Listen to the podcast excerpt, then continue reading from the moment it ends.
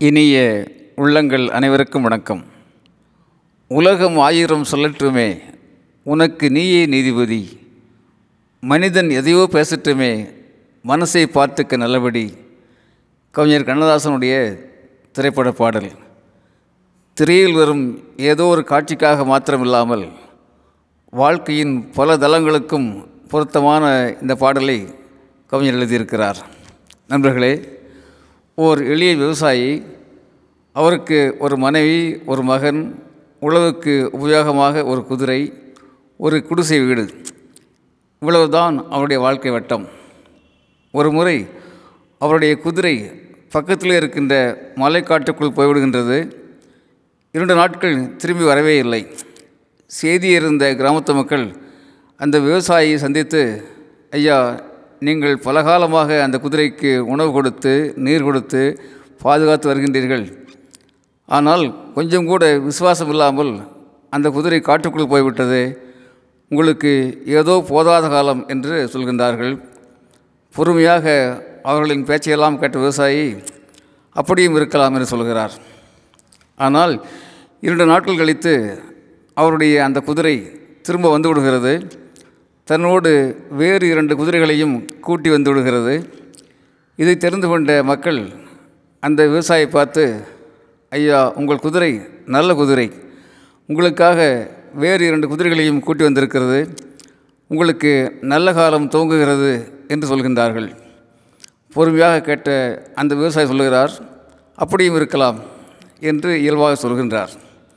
பிறகு புதிதாக வந்த அந்த குதிரையின் மீது அந்த விவசாயியுடைய மகன் குதிரை சவாரி செய்கிறான். சவாரிக்கு பழக்கப்படாத அந்த குதிரை அவனை கீழே தள்ளிவிடுகிறது. அந்த பையனுக்கு காலில் முறிவு ஏற்படுகிறது. இது எறிந்த மக்கள் விவசாயியிடம் ஐயா உங்களுக்கு மீண்டும் கசப்பான காலம் துவங்கிவிட்டது என்கின்றார்கள்.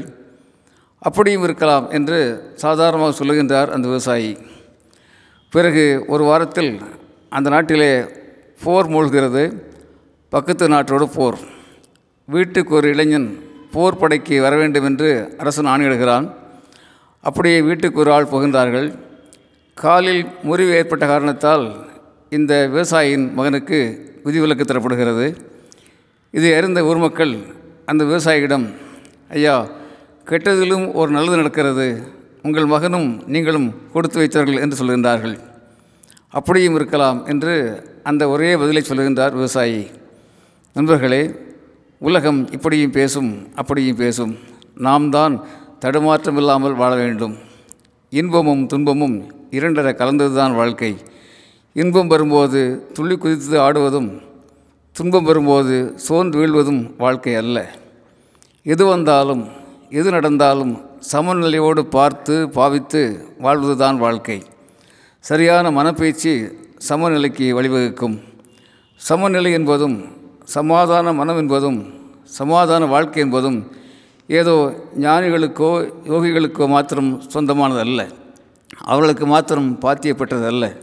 நம்மை போன்ற ஒவ்வொருவருக்கும் அவை சாத்தியம்தான். நண்பர்களே வெயிலும் மழையும் போல இருளும் ஒளியும் போல எல்லாம் கலந்ததுதான் வாழ்க்கை. வாழ்க்கையில் வருவதை எதிர்கொள்வோம். தெளிவான அறிவோடு திடமான தன்னம்பிக்கையோடு சுயமரியாதையோடு வளமாக வாழ்ந்து சாதிப்போம். நண்பர்களே வாழ்க்கையில் வருவதை எதிர்கொள்வோம். தெளிவான அறிவோடு திடமான தன்னம்பிக்கையோடு சுயமரியாதையோடு வளமாக வாழ்ந்து சாதிப்போம். அன்புடன் அரங்ககோபால் இயக்குனர் சிபிஐஏஎஸ் அகாடமி கோவை.